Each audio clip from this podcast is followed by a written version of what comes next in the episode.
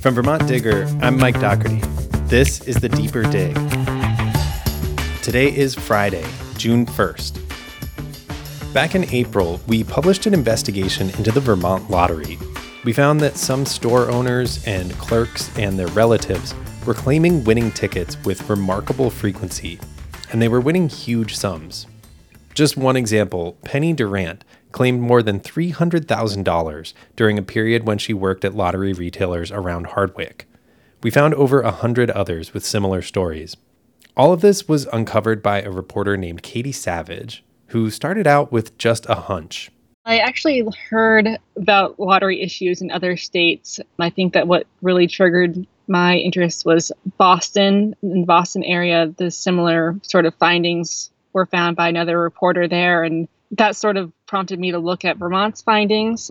I mean, before I even started working on the story, I really didn't know anything about the lottery myself. I had never purchased a lottery ticket. Um, I didn't know that the lottery had all these games. Jackpot, the newest Fast Play Pro game from the Vermont Lottery. The new Tri State Jackpot Instant Ticket from the Vermont Lottery. And all these scratch ticket games you could play. I didn't know there was such a thing as like online and instant tickets.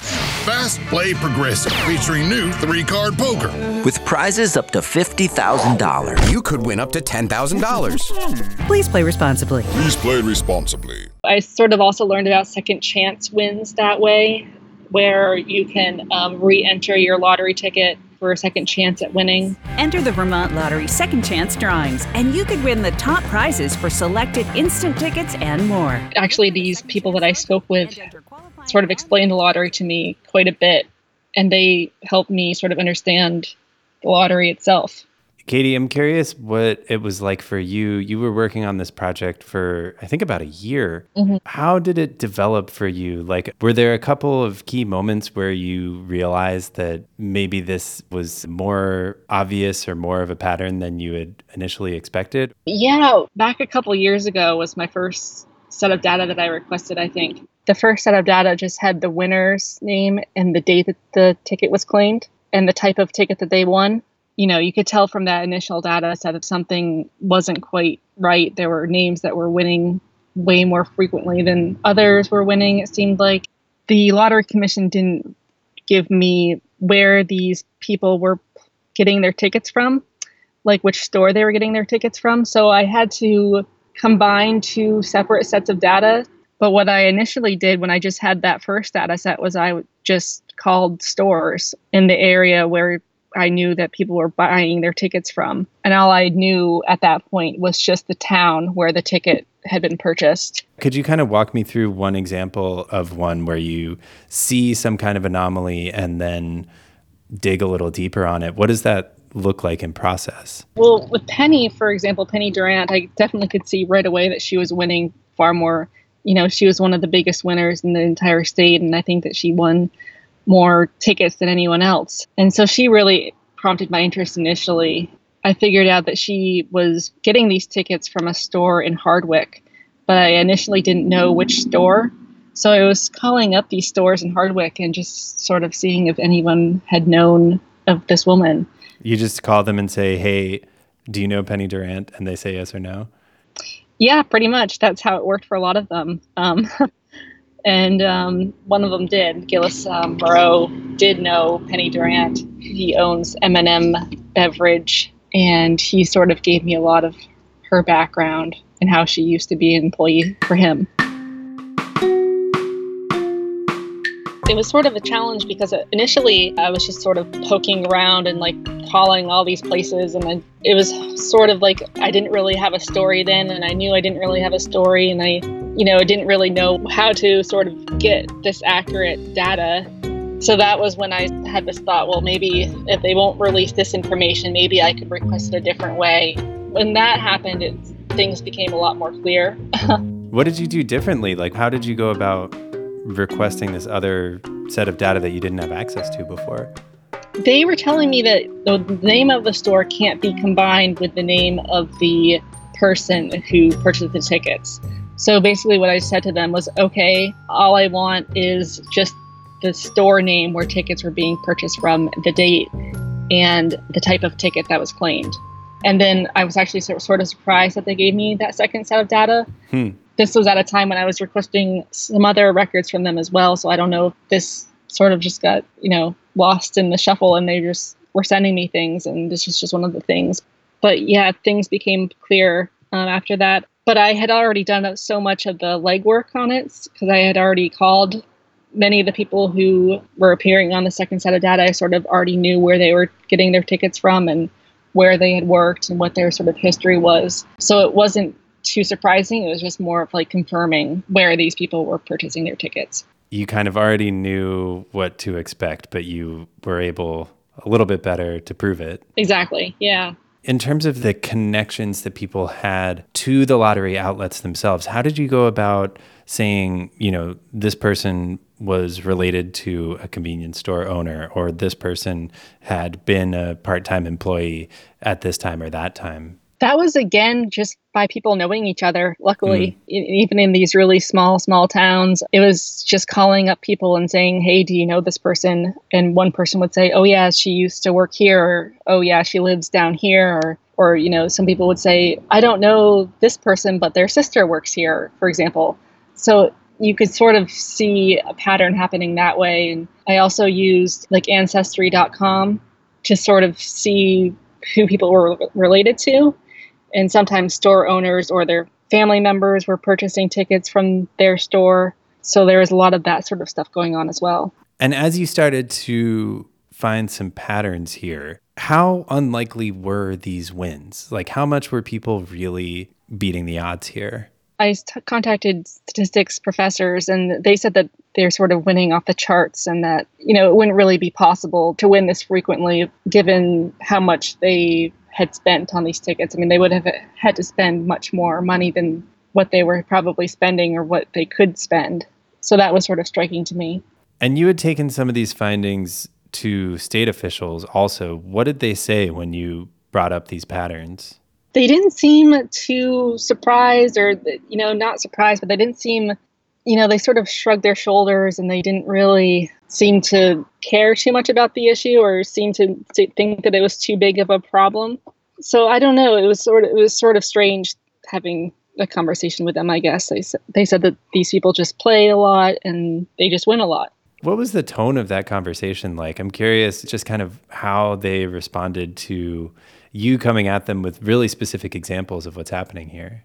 They didn't really say too much about it, to be honest. They sort of compared it to buying Heady Topper, the popular brand of beer, and um, saying that, you know, people who work at a store sort of get this type of beer first because they work there, and that's not really fair. And it's he sort of compared that to the lottery people who work at a store getting their tickets first before anybody else. It was that sort of comparison and that sort of tone, I guess, of the conversation that was was a little bit strange. yeah, I kind of had trouble understanding that because th- they're comparing it to something where there's often a really limited supply, but you know, it, it, doesn't seem like there's a limited supply of lottery tickets. Like if they all have the same odds of of being winners, then it seemed like that comparison wouldn't totally apply. Yeah, exactly. It was it was weird. That's all I think about. It's just strange. After we published Katie's story, the state did take action. Governor Phil Scott asked Danny Raychek, the director of the Vermont Lottery, to look at the system's integrity. Raychek declined to comment for now. But the governor told us this week that an initial version of that report didn't reveal any wrongdoing. Uh, you know, most of that report has been uh, completed. It's okay. pretty extensive. It's a great. Uh, he did a great job, as I, I, believed he would do. Sure. There's no initial feelings as to whether or not you think that there's been fraudulent um, activity. Uh, not it? from what I saw, and uh, certainly he did, uh, did did the investigation. Are there improvements we could make? I believe there are, and I believe he identified that. So, uh, so the commissioner did a great job with the uh, with the review, and uh, we'll look forward to the findings, uh, and we'll be able to distribute those to you.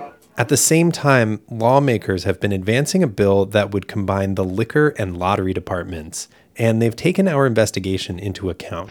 Subsequent to uh, the underlying bill and report being voted out of economic development, there was a very interesting news story that appeared directly relating to the Vermont lottery. The Vermont Senate passed an amendment that would mandate a separate review of the lottery by the new commissioner. Well, It may be that no wrongdoing has happened, and no one would suggest that. But a story like this clearly raises some concerns about the integrity of the program. So without reaching a conclusion or prejudging, uh, we ask the new commissioner of the newly formed department to do an investigation and report back uh, to the legislature in October.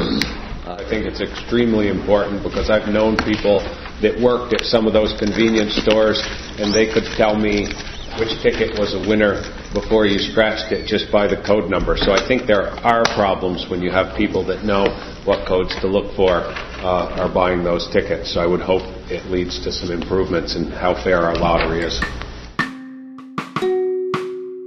When people are clocking these against the odds wins, how are they actually pulling it off? Were you able to discern what techniques they were using to actually make it happen? I wasn't able to say for sure what they were using. I do know, you know, from other states that there are many scams that happen in other states. In Vermont, some retailers were saying that some workers used beer money to sort of cover up these tickets where they would take the money that a customer had used to purchase beer and ring out lottery tickets instead of the beer. And that was something that a lot of retailers said they had problems with. Pretty much everyone that I contacted said they had some sort of issue with that. But no, I don't know for sure how these people were winning their tickets. I was going back and reading the piece again today. One of the things that really st- struck me about it was some of the responses you got from store owners who talked about how selling lottery tickets really is key for them being able to bring in customers, but that they also just kind of are a magnet for employee theft and that that was just a, a lot of them kind of said that's just the way it is. Like they made it seem like this was just sort of the fact of the lottery. Yeah, and a lot of them said that they didn't even report this to the police. Like they didn't even report theft to the police because there wasn't really anything to report because they didn't really know how many tickets they were missing. That they just knew that they had some sort of a problem um, with money, you know, being drained from their store. And in some cases, it was a significant amount of money, and they didn't really realize that there was a problem until, you know, months down the road, and they realized that they had something and they needed to contact the police many of them, I think that all of them that I contacted said that they had some sort of issue with an employee taking tickets from them.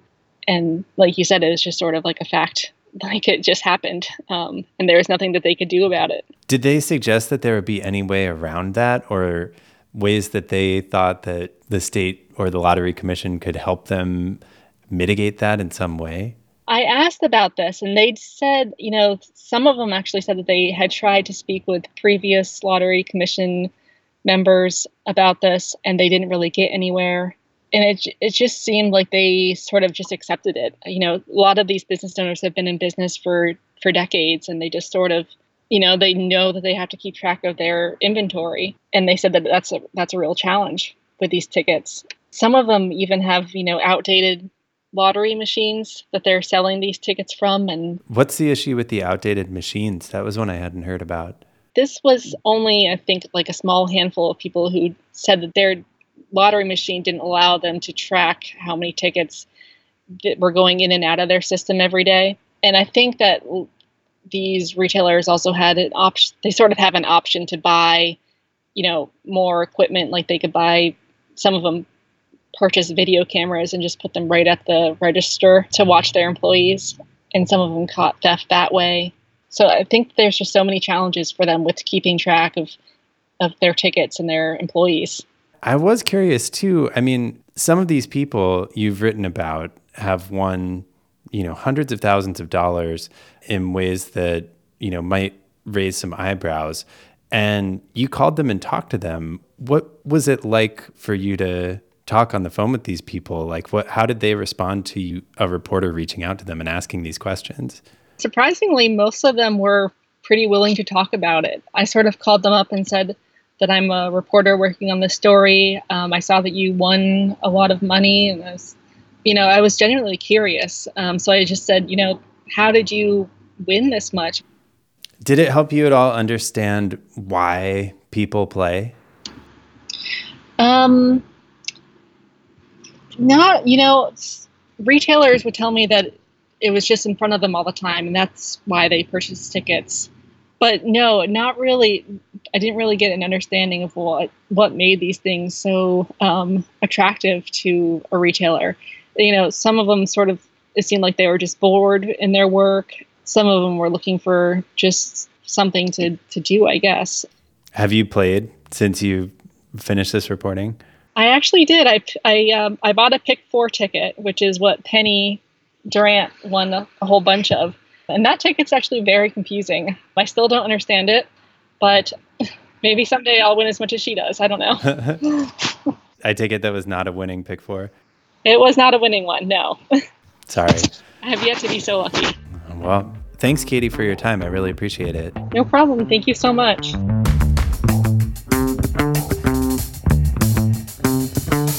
Find Katie's full investigation, along with our ongoing reporting about the state's reviews of the lottery system, at vtdigger.org.